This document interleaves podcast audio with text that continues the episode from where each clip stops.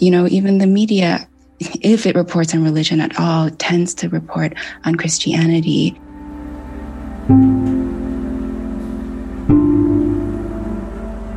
It really misses some of the perhaps more grassroots or community efforts.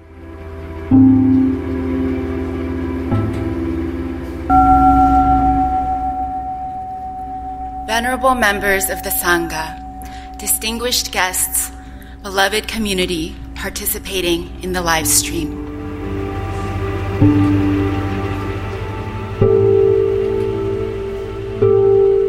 We welcome you to May We Gather, a national Buddhist memorial for Asian American ancestors. We extend our deepest gratitude to Higashi Honganji Buddhist Temple in Little Tokyo, Los Angeles for hosting today's ceremony. As many of you know, just two months and eight days ago, this temple was vandalized.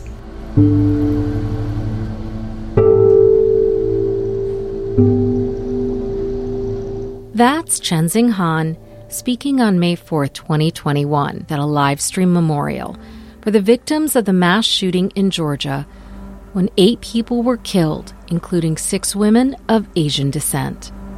Nearly 7,000 viewers tuned in, members of Sanghas, that's a Sanskrit word for fellowship or community, identifying themselves in the live comments scrolling on the right side of the screen.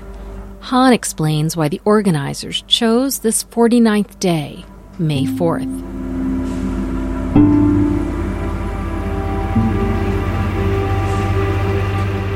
In many Buddhist traditions, the 49th day after death is an important moment of transition for both the deceased and the bereaved.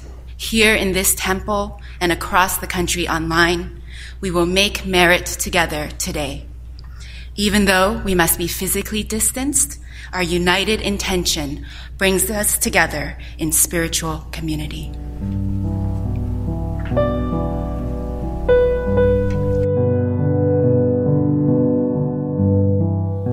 I'm Umbreen Khan, and this is Inspired.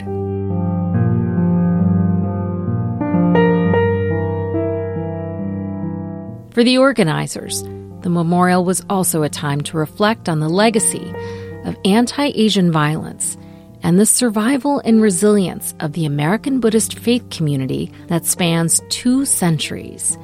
When our Japanese American forebears were herded into U.S. concentration camps in the 1940s, our priests were classified as a threat to national security, our Buddhist faith deemed un American when our South and Southeast Asian parents and grandparents arrived in this country in the 1970s, many fleeing wars inflamed by the American military, we were told our cultures and Buddhist traditions didn't belong.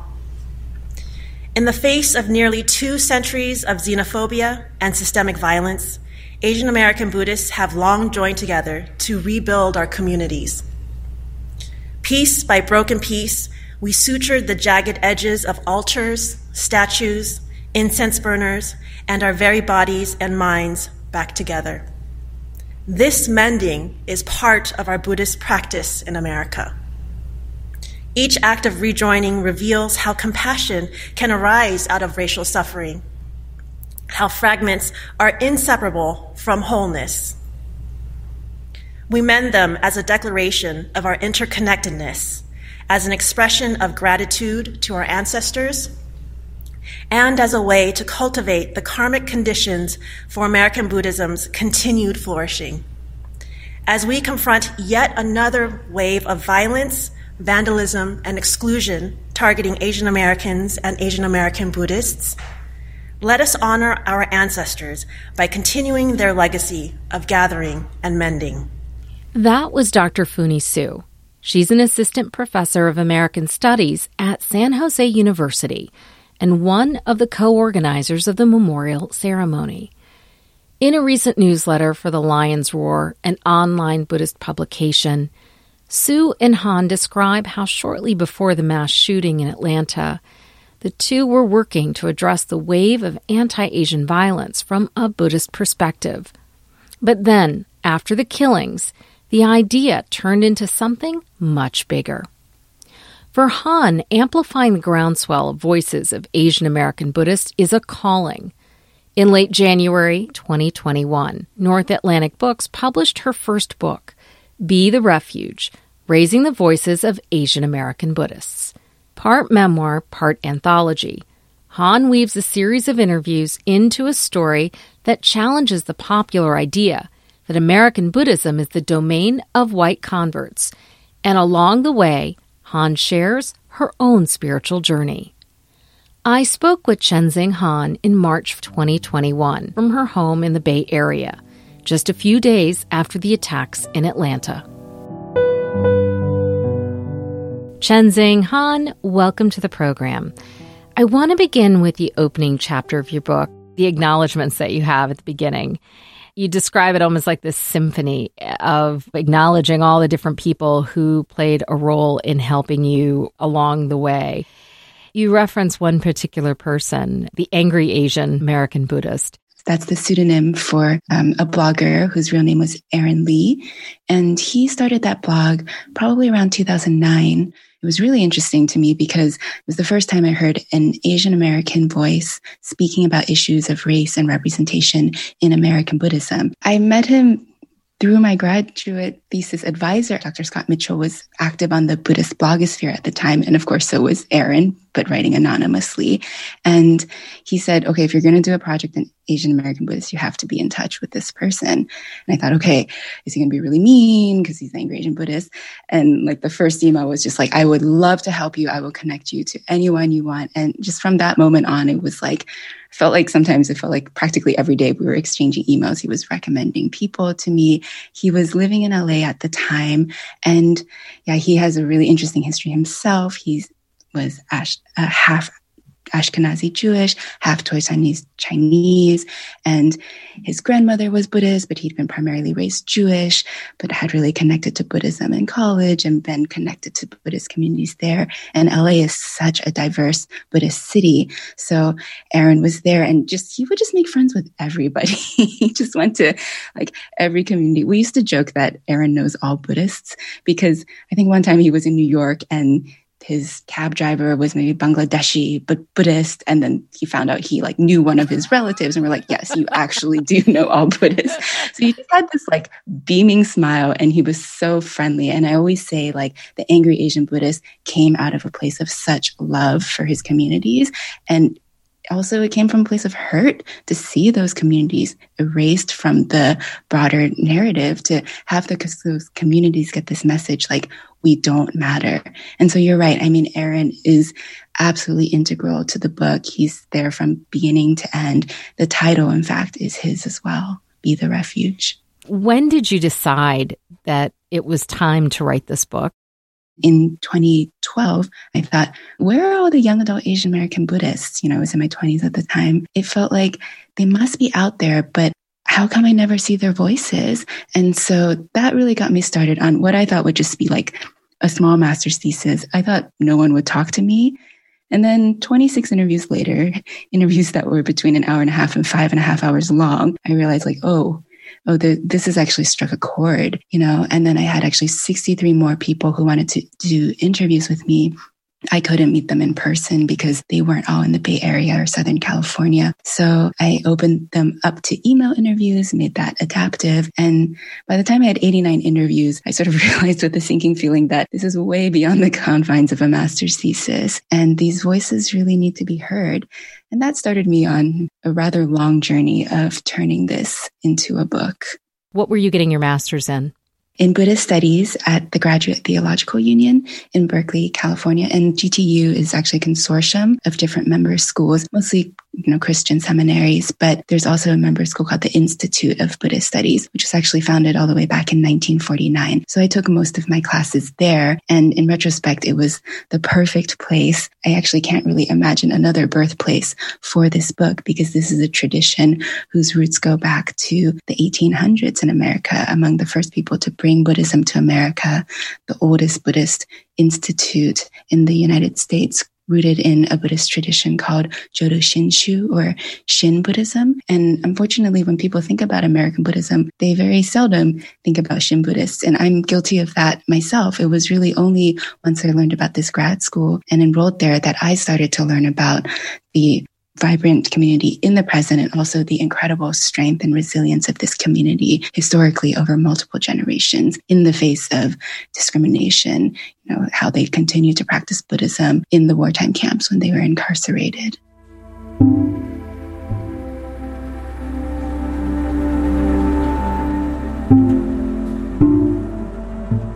Early in the book, you talk about the Buddhist churches of America and how they survived by adapting their practices, specifically assimilating and becoming more anglicized. Is that an accurate reading? And and if so, why did you feel it was important to to bring that up? Yeah, I mean, the Buddhist Churches of America, which is out of the Shin Buddhist tradition, was originally named the Buddhist Mission of North America. And they renamed themselves the Buddhist Churches of America during World War II because of the kind of discrimination they faced. And then, ironically, in modern times, there have been people who said, Oh, why do you call yourself a church? Like, that's not very Buddhist. You should call yourself a temple. And that again ignores the histories, the pains that Japanese Americans took to make it safe for their Buddhist practitioners to be able to practice in this country, to adapt to this country, right? To hold Sunday services and to have pews. So people think, oh, it's so Christianized. And uh, they ignore actually the deeper historical reasons why that's the case. And in fact, they are completely Buddhist and their theology is and I could even, I should even say maybe Buddhology is different from that of a Christian church. But when people just look at the surface level of things, critique without understanding the deeper dynamics, that's when they miss the full picture. And is that what you're trying to do with this book? I mean, because you do introduce some of those tensions, some of those observations, some of those critiques that different members of the Asian American as well as non um, non Asian Buddhists have of each other. Are, are you trying to also be yourself a bridge between those two kind of constituencies that are under the umbrella of American Buddhism? Yeah, I think I'm just trying to invite people to listen and to share their stories both, trying to weave together or bridge those groups and also to acknowledge our Black Buddhist practitioners, our Black Buddhist siblings and Latinx and mixed race. I was really trying to create a space where we can center Asian American Buddhist voices, but in a way that helps us recognize the full diversity of something called American Buddhism and help us recognize, I think we are just getting started in understanding what that full diversity looks like. And seeing that full diversity is going to require more of us to tell our stories, is going to require the dominant groups possibly to step back a little bit and create more spaces where we can hear from the marginalized voices.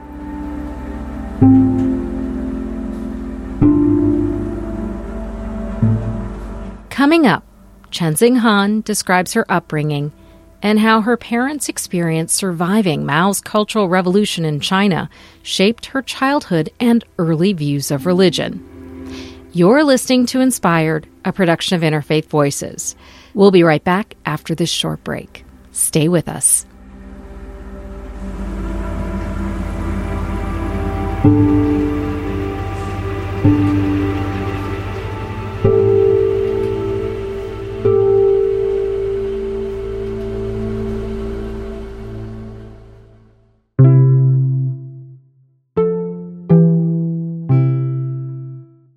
friends. I hope you're enjoying the show so far.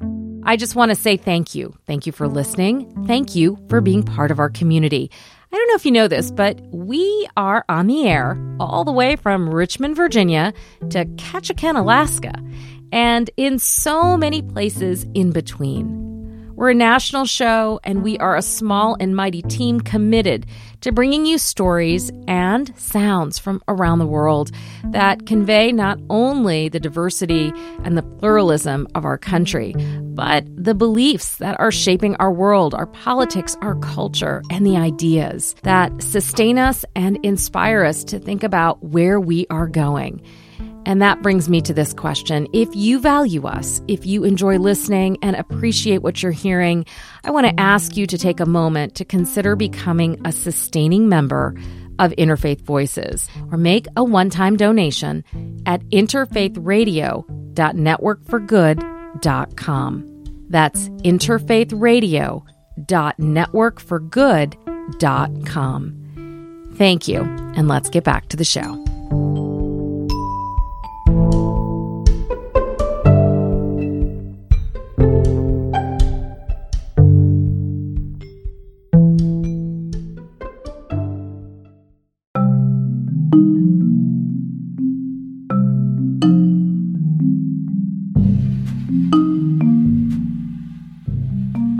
I'm Umbreen Khan, and you're listening to Inspired. This week, my conversation with Asian American author and activist Chen Chenxing Han. We're talking about her first book, Be the Refuge Raising the Voices of Asian American Buddhists.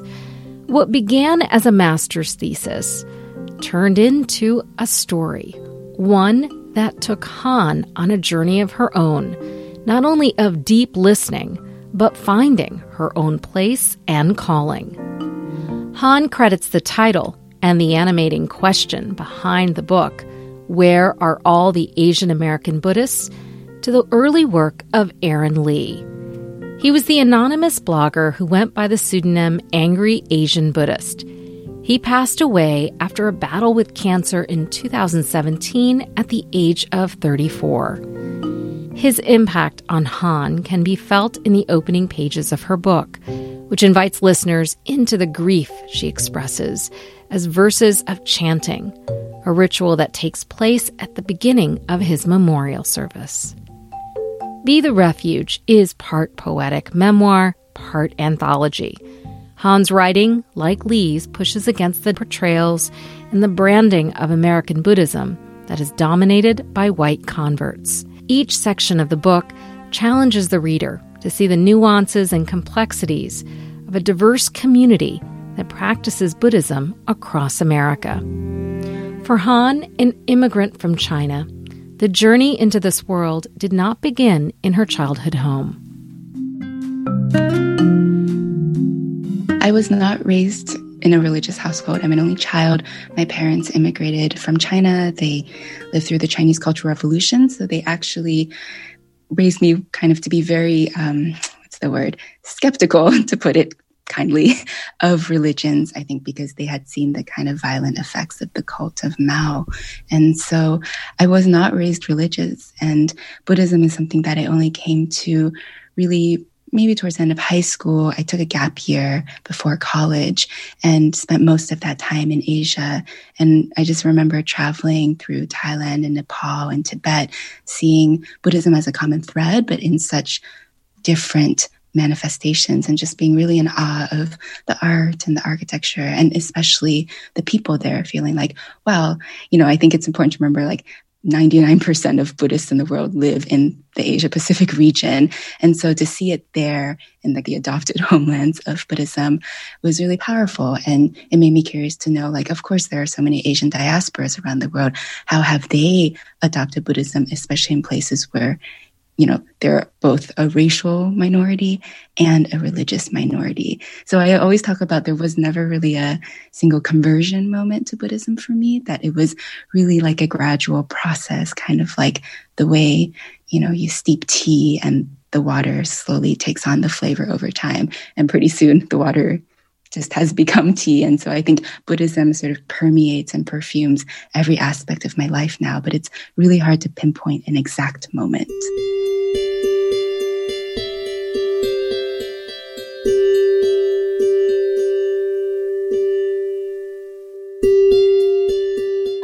Describe that journey and the way in which Buddhism now permeates all aspects of your life, when you look at the various expressions, do you feel like you have found a home, a spiritual home here in the United States? Where do you feel kind of that sense of community?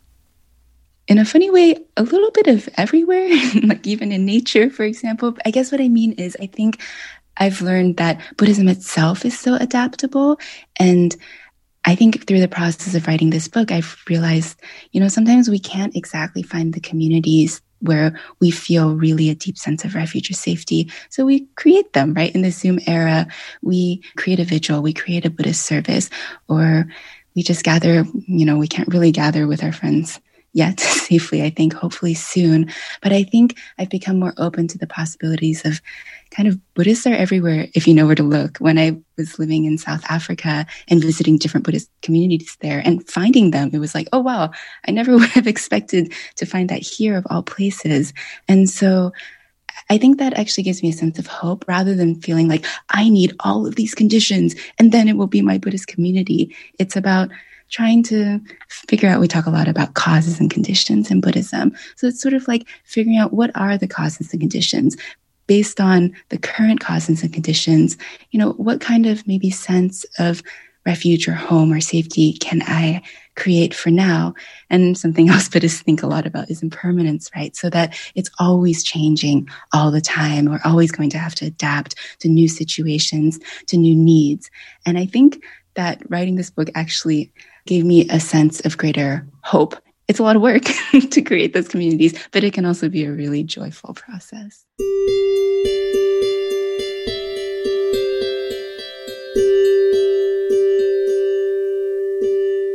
how does your practice of buddhism how does it make you see the world it's always so helpful for me to remember that these sorts of seeds of what in buddhism we might call wholesome or unwholesome actions they're in all of us and you know we have some degree of choice over like i can water certain seeds over others but the society we live in there's so much violence in it. So i guess i see that there's it's not just all on individuals right? And to just oh if i just think positive thoughts like everything's going to change. We need to come together for collective action. It's a sort of it's not just individual karma that's at play here. It's this sort of collective karma. Would you define what that means for you yeah, I think of it as action, and specifically that our actions of body, speech, and mind have an impact on the world. You know, I think in popular culture, people will think like, oh, like I didn't get a parking spot because I cut a person off earlier on the freeway. Oh no, that was like what goes around comes around. And, but I think that actually one important thing about karma in Buddhism is actually there's this idea that if you're not omniscient, you can't actually know the impact of every single action you take. But within Buddhism, we sort of, you know, rather than commandments, we have precepts. And these are sort of just like we undertake the practice of refraining from killing, refraining from stealing, lying, sexual misconduct, or the use of intoxicants. And it's a sort of I, I, love the phrasing of that. Like we undertake the practice and it's kind of knowing like, yeah, we're going to fail. Like, and then we'll just, you know, pick ourselves back up and try again. And so there's a way in which we can observe, like, are there certain actions we do that actually seem to cause harm to ourselves or other people? And if we start noticing that, what can we do to adjust? Right. And so to me, it's a reminder that even during the pandemic, even when we're so, we're so isolated, even when it might seem like our only relationship is with our phone or with our computer, that actually even the ways of our thoughts, even what we're thinking, or even when we reach out to a friend, like those small actions actually make a huge difference. And the way I like to phrase it is that we're actually much more powerful than we know. We can't actually know the effects of our actions, which means that, you know, we need to forgive ourselves if we inadvertently cause harm to someone or offend them or hurt them hopefully they let us know and then we can apologize and you know make repair and adjust our actions. Um, but also we can celebrate that even like little tiny things we're doing might actually have an outsized impact beyond what we can see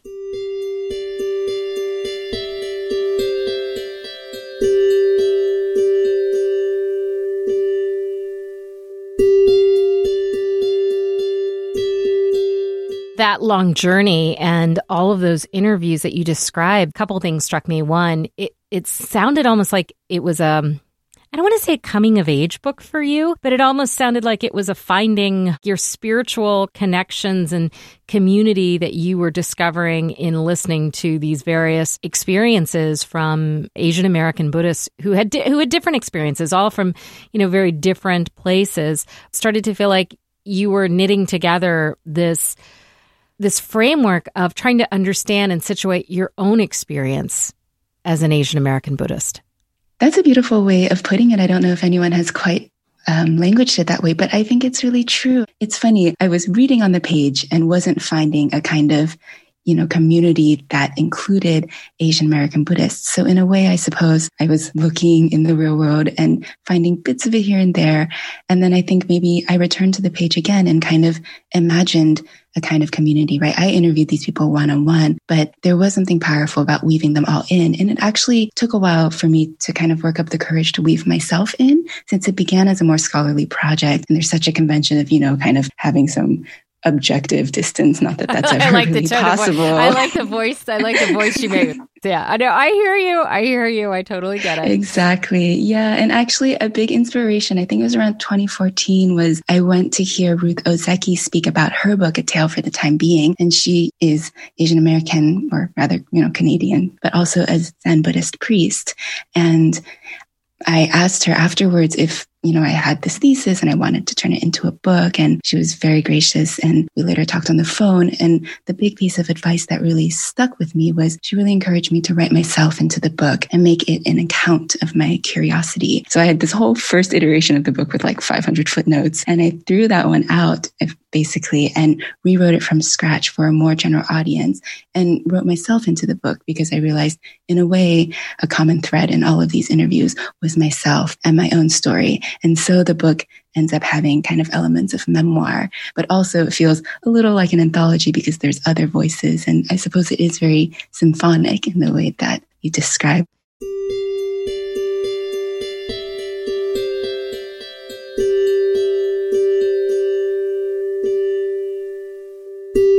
In the span of the time of you collecting these interviews and more public awareness about the Asian American Buddhist community, can you describe the changes that you've seen? Do you feel like there's been a change in perceptions, both from media, but also from other cultural forms of representation, whether we're talking about movies or films or television scripts?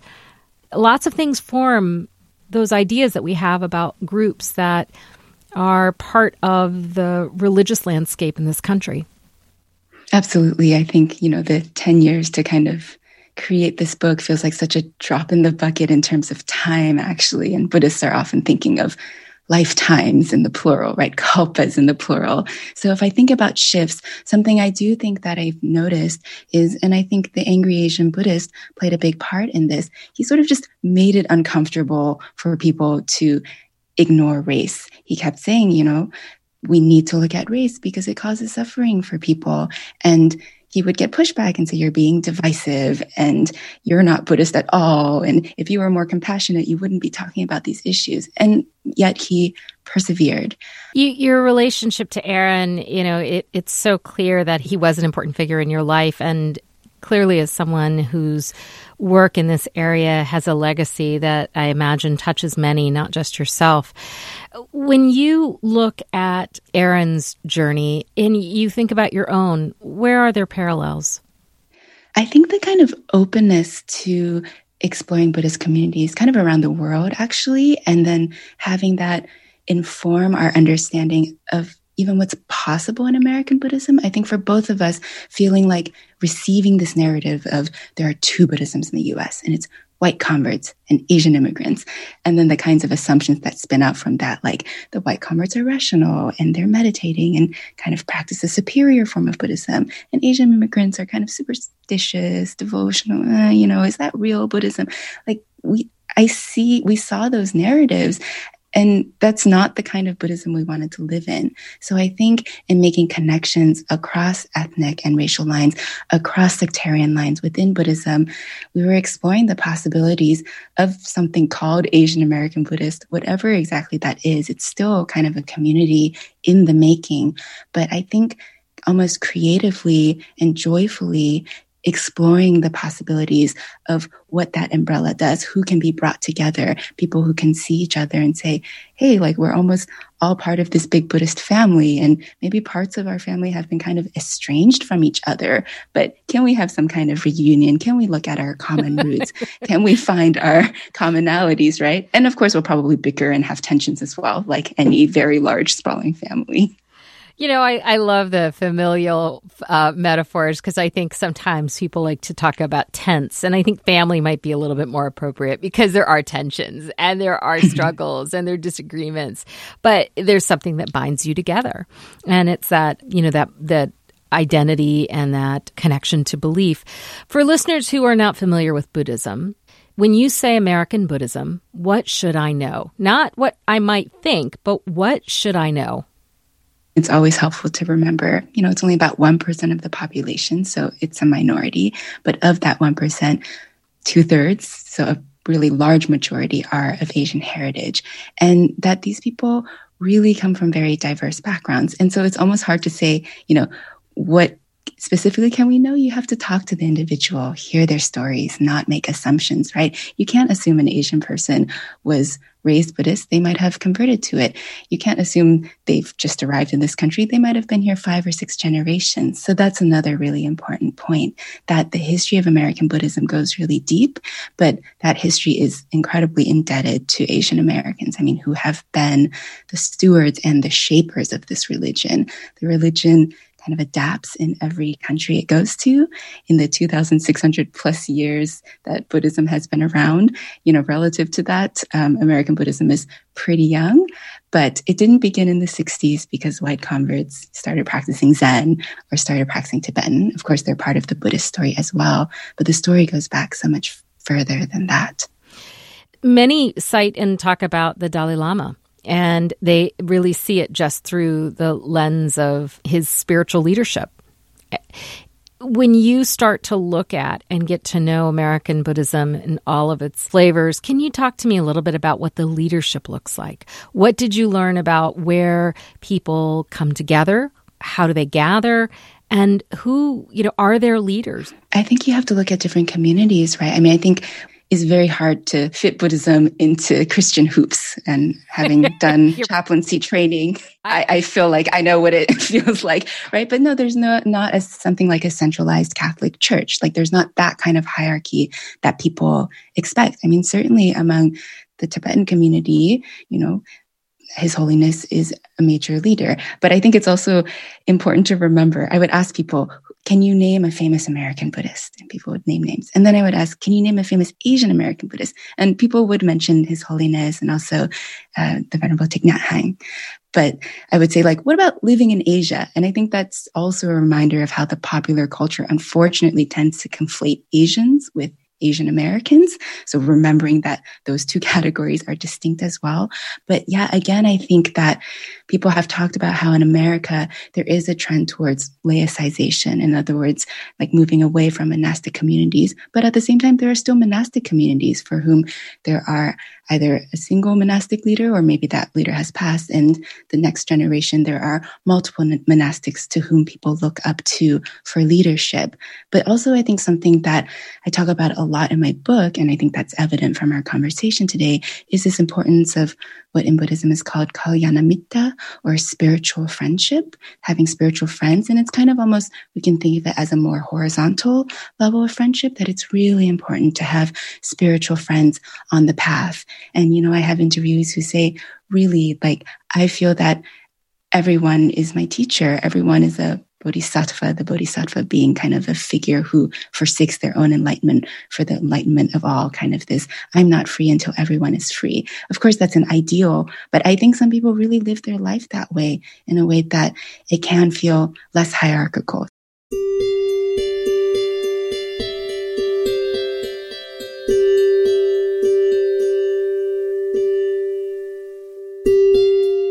You can find it all. You can find more hierarchical, you can find less. But again, it's so incredibly diverse. Mm. And I, I, I, find that really actually astonishing and really interesting. Um, just endlessly fascinating how it's like, oh, oh, you're part of the Buddhist family too. I didn't know at all. Like, wow.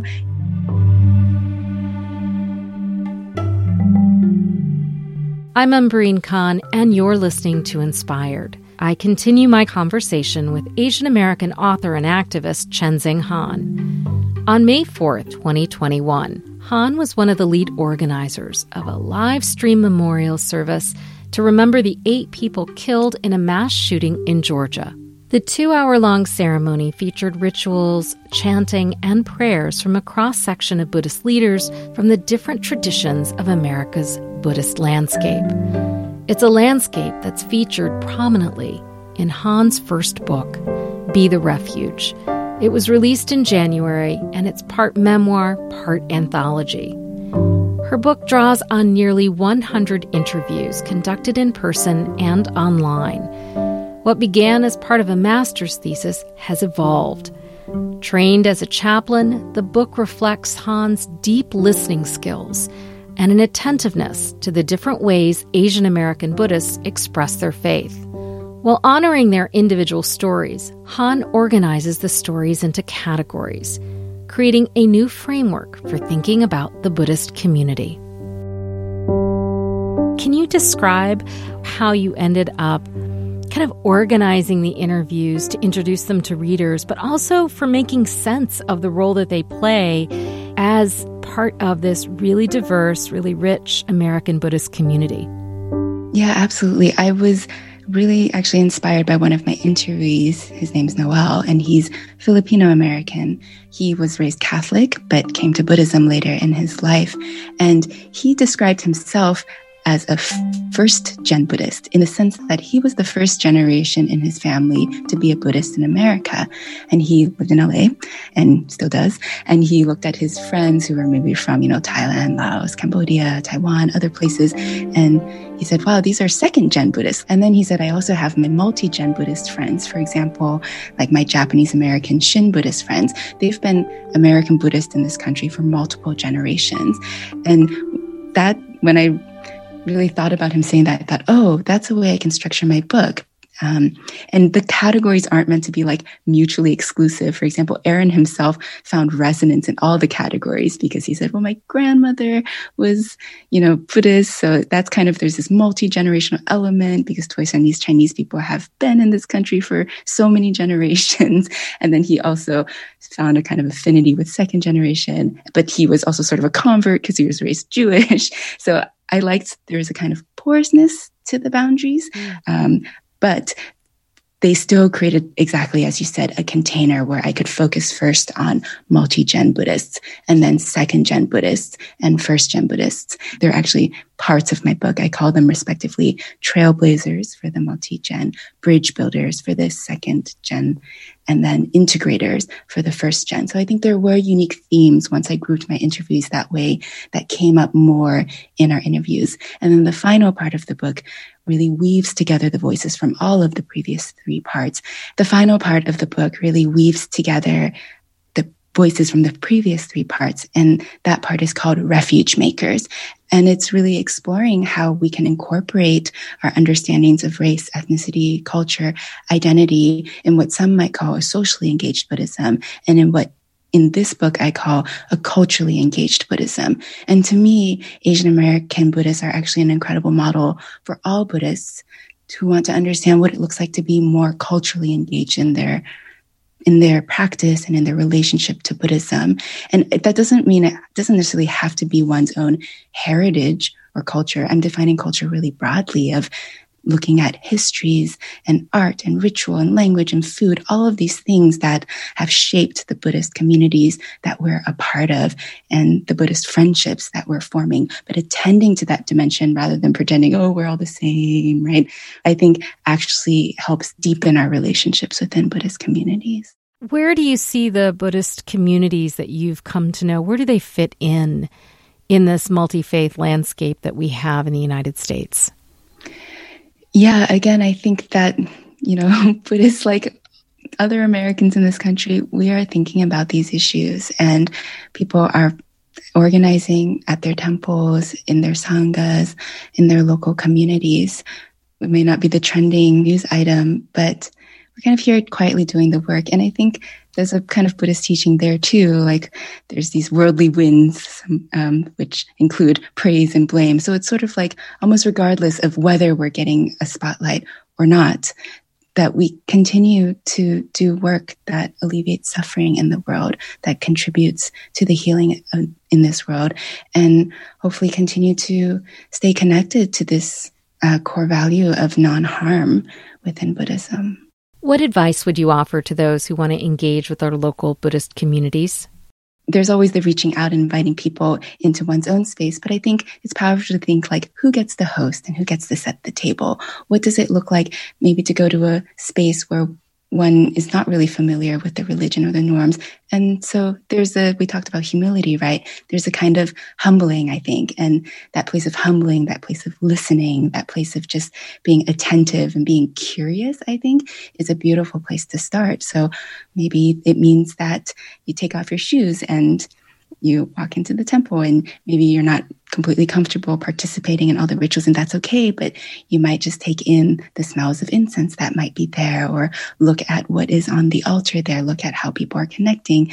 Have a meal together. I always think like just eating food together is just such a beautiful way to um, bring people together. And on that note one can think about you know if you're going to host an event, what kinds of foods do you have? There's these like little things that we can do to help people feel inclusive, both reaching out to them to invite them to your own community, your own religious community, but also especially going to visit their religious community and just asking questions, being curious, being respectful the listening is what I'm hearing you say, and um, and being the guest, not being the host, and being okay with that. Finding a little exactly. finding a little comfort in the discomfort uh, sometimes can help a lot in creating and building the trust that relationships require. As we look at continued reflections and memories uh, and, and remembrances for people who have lost their lives, it has also been an opportunity for revisiting chapters in American history that uh, have have often been erased or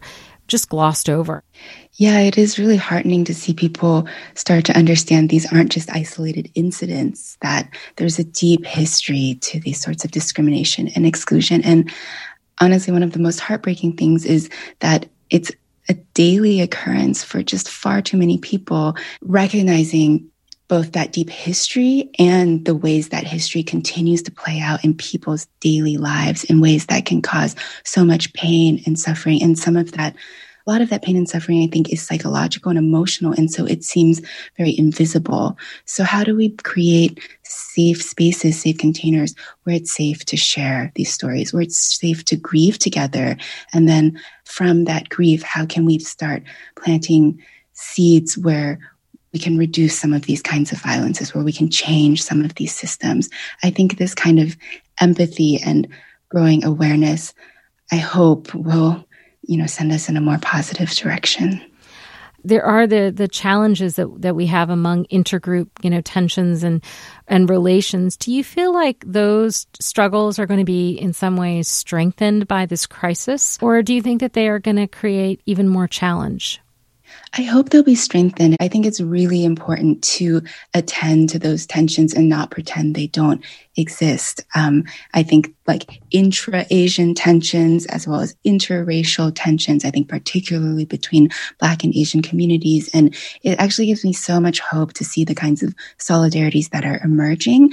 And also, I think to understand when those solidarities don't emerge, there are often good reasons you know, painful histories of colonialism in Asia, of wars between Asian countries. And I think being empathetic and not judging people for their views, but trying to understand more deeply and then trying to connect with them on a point of shared values. It's fascinating to me how people who care about safety, you know, maybe have a shared value of safety, but express that differently. Some people think like, oh, I need more guns and that will make me more safe. And some people think like that we need to get rid of guns and that will make us more safe. Like, how do we bridge between what can sometimes seem like just unsurmountable chasms? But I think we have to find ways to bridge because uh, that is the only way we can really live in um, this multiracial, multi religious society peacefully.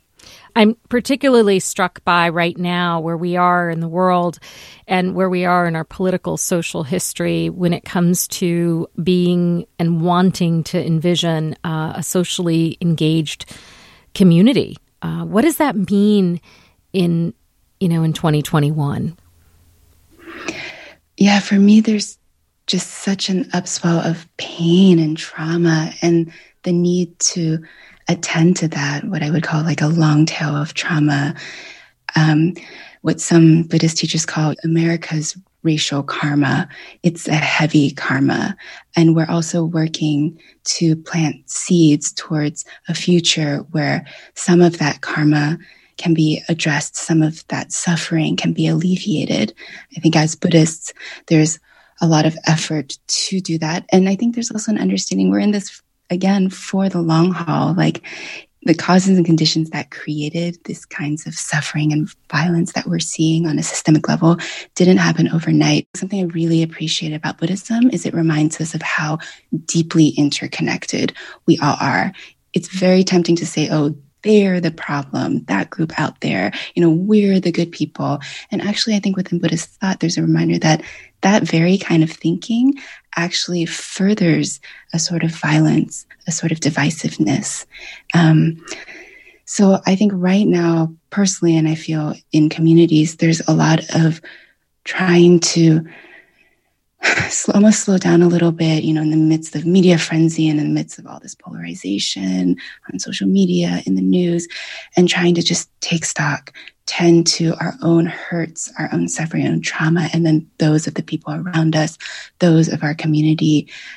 How do we make this work sustainable? This work of healing, of building, of repair?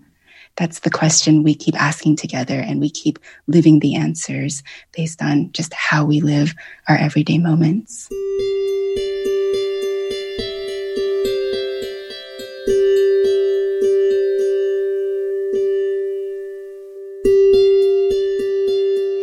As I'm listening to you talk about reflection, you know, and I'm thinking about reflecting on suffering without attaching to it, reflecting on suffering without having kind of a, an immediate reaction to that suffering and being able to understand it, being able to kind of see it.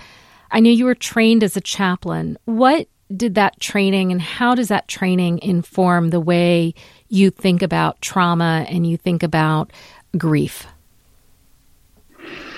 Um, I, I think it just, the first thing that comes to mind is it's just so human and so universal. And at the same time, you know, different groups of people, because of the ways we're gendered differently and racialized differently, are going to have some sorts of shared collective traumas. So, as a chaplain, I think we learn to attend to all of that, the kind of very human level of grief, of not um, not dismissing anyone's grief or suffering, but also understanding that how many of these sort of intersectional issues and identities shape that grief. And I think also as chaplains, a really important thing to remember is how important it is to tend to our own griefs, to not pretend that we're somehow separate from all of the griefs. And it's something I would encourage everyone out there to just listen deeply, not only to the cries of suffering in the world, but also the kind of cries of suffering in yourself and to reach out and ask for help. I appreciate you acknowledging that. I think that regardless of one's ethnic identity or religious identity, witnessing this much trauma, acknowledging the the level of grief and loss people are feeling and the empathy, the empathy that we have for others can leave us um, feeling overwhelmed. And I think, especially in a time of a pandemic in which people are more isolated from their traditional support networks, it can be even harder. Harder to cope, harder to make sense of one's role and feel like you're having an impact um, in a positive way in your community. Yeah, I think that's so absolutely true. And it makes me once again just think about this notion of karma